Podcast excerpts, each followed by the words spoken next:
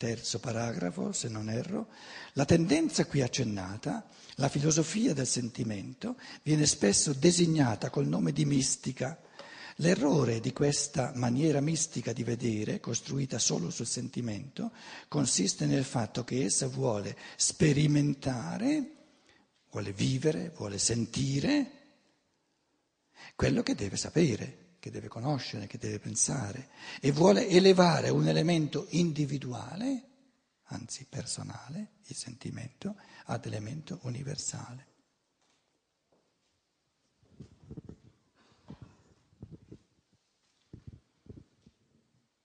È importantissimo che ci rendiamo conto che il sentimento non ci dà nessuna base di intesa.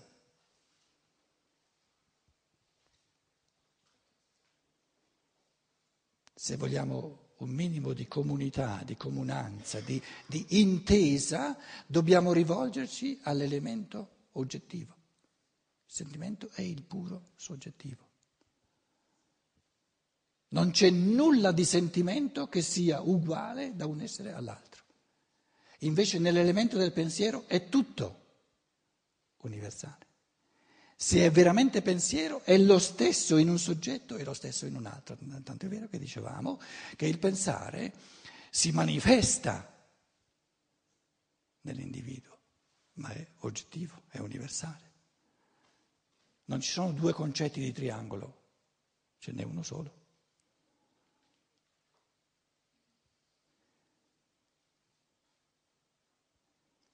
E il percepito del sentimento ce ne sono tanti quanti sono gli esseri umani. Ciò che una persona percepisce nel suo mondo di sentimento, tutto, su tutta la linea, tutto diverso, non c'è nulla di intesa dove ci si possa intendere, creare qualcosa di comune che non nel mondo del sentimento dell'altro.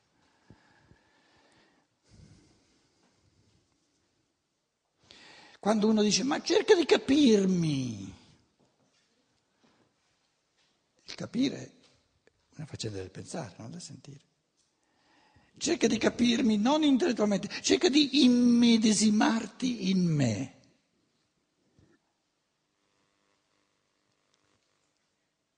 Mm. Mm. Chiedi un po' troppo. Dovrei terminare di essere io. Dovrei far sparire te e diventare io te al tuo posto. Vale la pena. A parte che non funziona la cosa.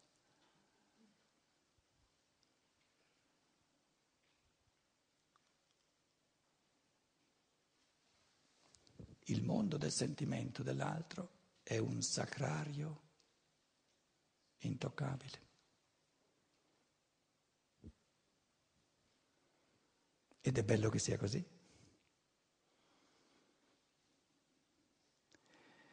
E ognuno può dire all'altro, sul mondo dei miei sentimenti, tu non hai nulla da dire. Ed è bello che sia così.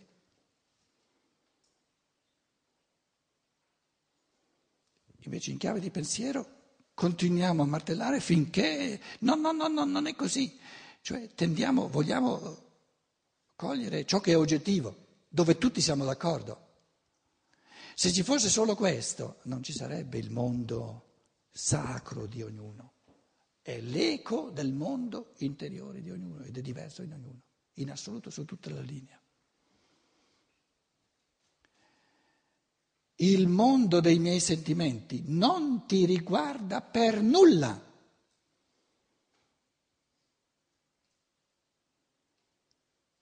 E il mondo dei tuoi sentimenti non mi riguarda per nulla.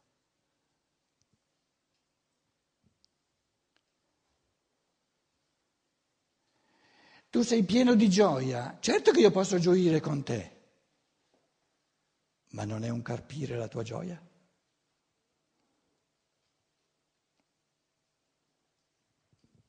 È un venerare con gioia il tuo modo sacro, intoccabile di gioire.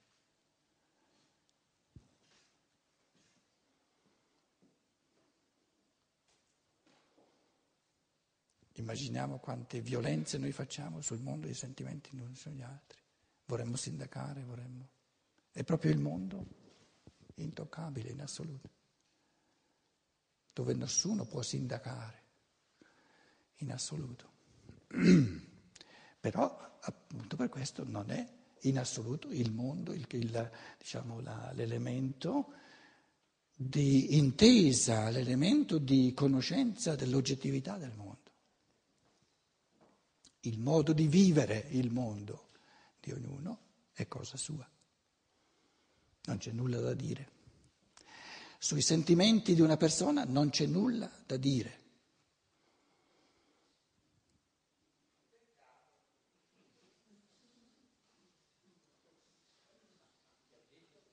Ha detto che è peccato un sentimento suo. Su questo tuo sentimento dove stai? Su questo tuo sentimento noi non abbiamo nulla da dire.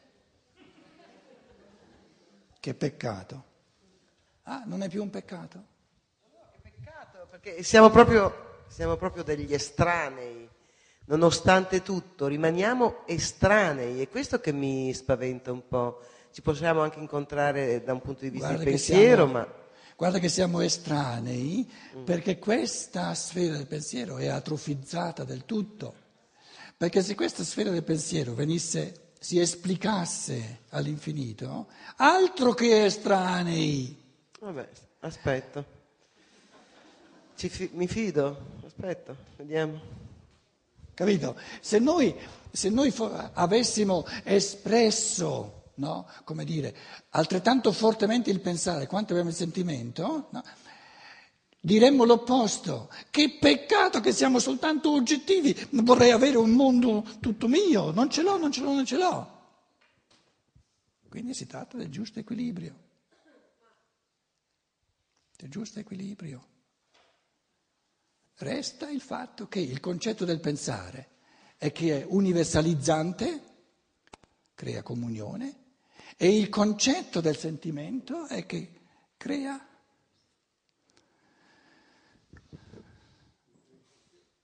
non la chiusura in sé, la delimitazione di qualcosa che è soltanto mio. E tutti e due sono importanti, ugualmente importanti.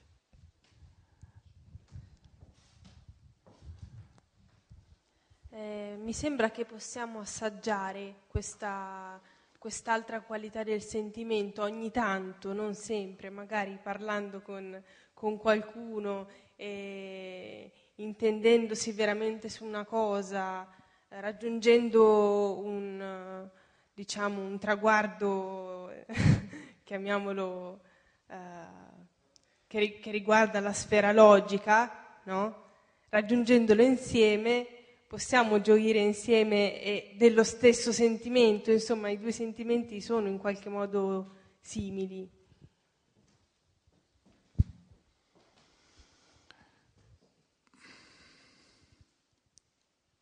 Certo, tu dici la gioia, eh, due persone che sentono gioia, in quanto è gioia in A e, e gioia in B.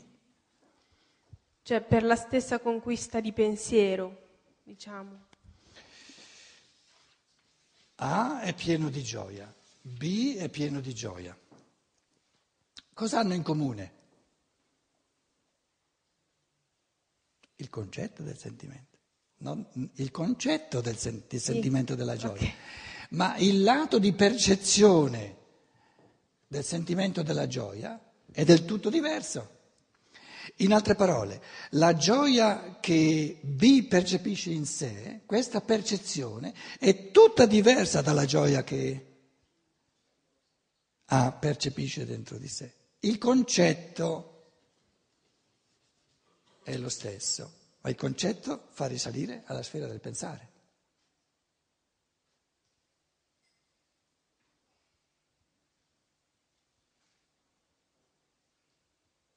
Tu dici il concetto di gioia, concetto di gioia non è soggettivo, è universale, certo, ma è soltanto il concetto, è il percepito, è la percezione. La percezione è unica, in ognuno diversa. Tu percepisci la gioia dell'altro? Ecco, basta. No e basta. Questo che cercavo di dire. E l'altro percepisce la tua gioia? No, e basta.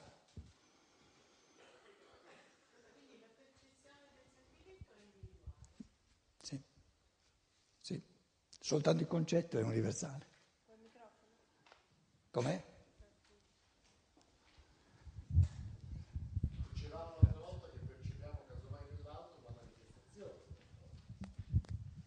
Dicevamo l'altra volta, mi pare, che nell'altro possiamo percepire non la gioia, ma dicevi la manifestazione. Certo, l'altro B descrive a A la sua gioia. Cosa percepisce A? La descrizione della gioia, non il sentire. Ha la percezione dell'espressione della gioia non della gioia in B. La gioia in B la può percepire solo B. Io percepisco le parole che mi dicono che cosa lui vive. Ma che cosa lui vive? Cosa lui percepisce come vissuto suo? È suo. È logico. No, no.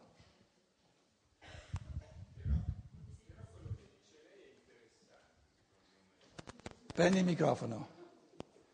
Lei è lei, eh, non io.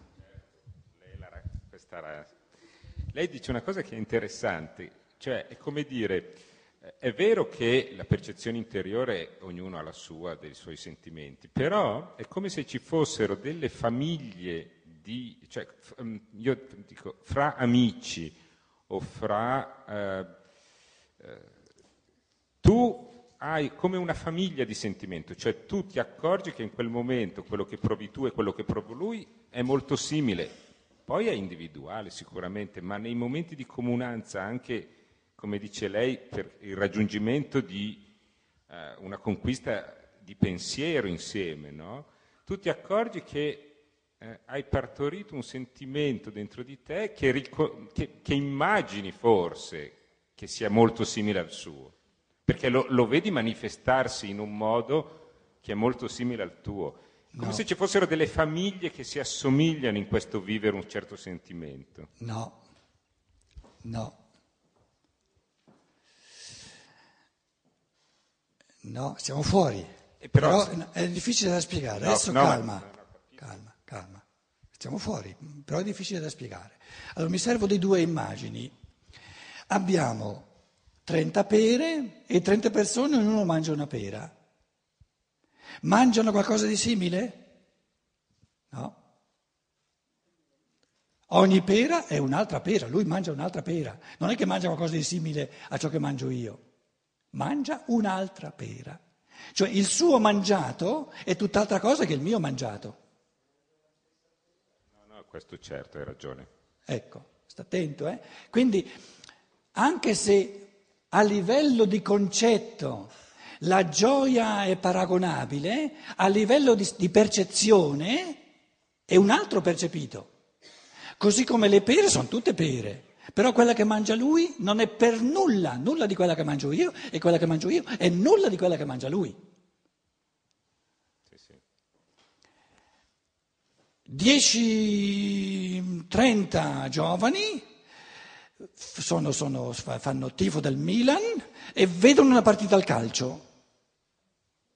La, la, la, la gioia, l'eccitazione, eccetera, è paragonabile? Il, con, il concetto coglie ciò che è comune, ma ognuno mangia la sua gioia.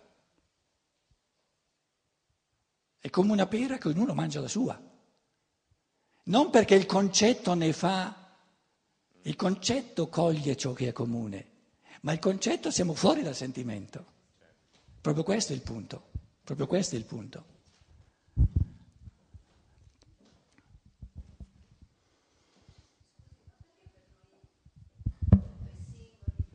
Prendi, prendi il microfono. Pre, prendi il microfono. Non ti, non ti sentiamo.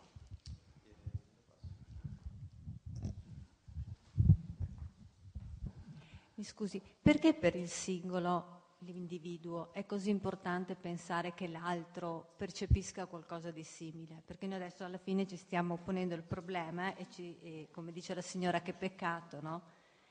No, scusa, se siamo in 30, 30.000 che guardiamo una partita di calcio, è, è ben chiaro che percepiamo... Certo. La partita la stiamo guardando, siamo tifosi della stessa squadra, no? Sì, Ok. però sta attenta. Percepiscono tutti la stessa, anche a livello di percezione, percepiscono tutti la stessa cosa? Secondo me no. Eh, esatto. Allora, perché però mentre ci ragioniamo sembra quasi che noi volessimo pensare che percepiamo la stessa cosa? Perché c'è questa necessità nella persona, nell'uomo? La percezione pura è un sentimento.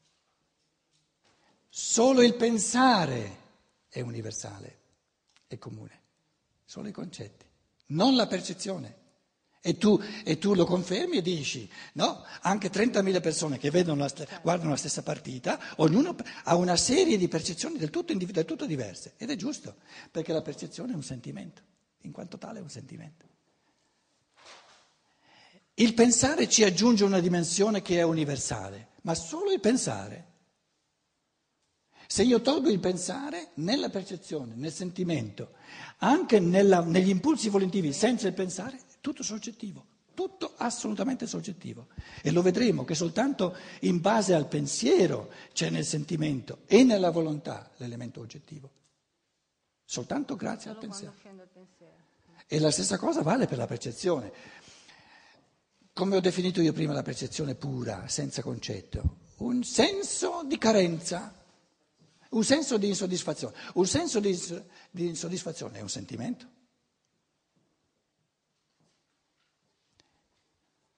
E siccome in questo senso di insoddisfazione sono prigioniero di me stesso, sono chiuso in me stesso e non ho nessun- nulla di, di oggettivo, cerco il concetto. E nel momento in cui cerco il concetto cerco una, una- una, eh, comunanza, cerco una oggettività dove tutti dobbiamo essere d'accordo, altrimenti non è il concetto.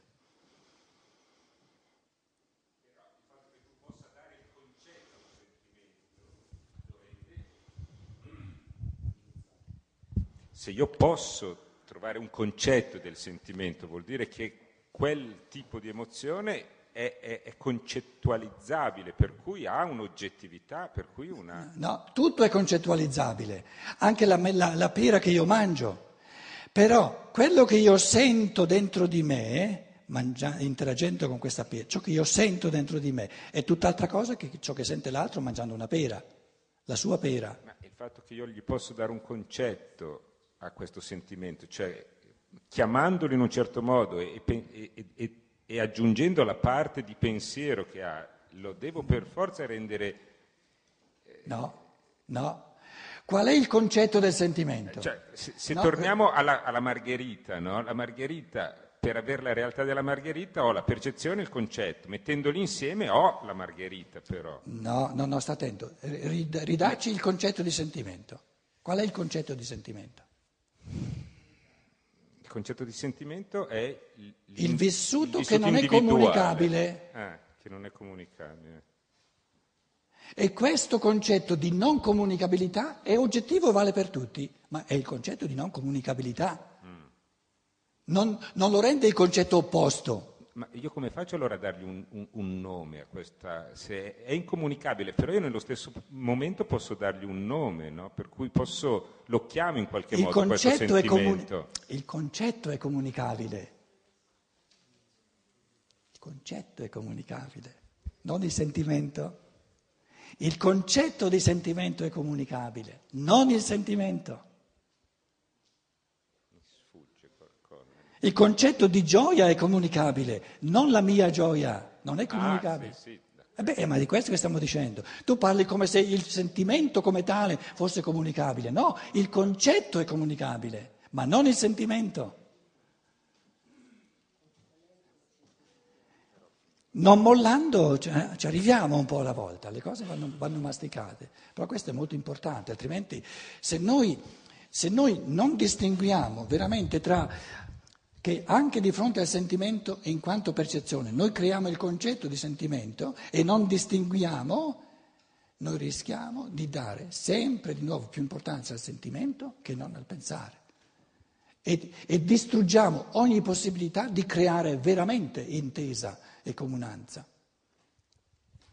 Eh, ma questa insoddisfazione può essere generata anche da questo isolamento allora? Questa Questa insoddisfazione carenza che ci dà il sentire Eh. può essere generata anche da questa percezione dell'isolamento, di una cosa che non puoi comunicare e quindi esige di arrivare a un concetto che Quindi la percezione del sentimento ci isola?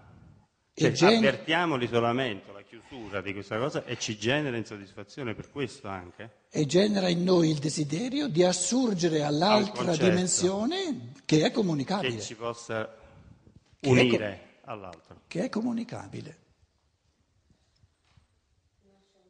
E se noi avessimo solo questa dimensione, ci mancherebbe la possibilità di avere un mondo mio, se no vengo gestito sempre dal di fuori, e avremmo ugualmente il desiderio di ognuno di chiudere la porta e di essere con se stesso. Perciò si tratta di- del giusto equilibrio tra questi tre elementi di pensare quando va pensato, di sentire quando va sentito, di volere quando va voluto, di agire quando, va- quando, quando sa da agire. Quella è la saggezza della vita. Aspetta, aspetta. Arriva, arriva di corsa.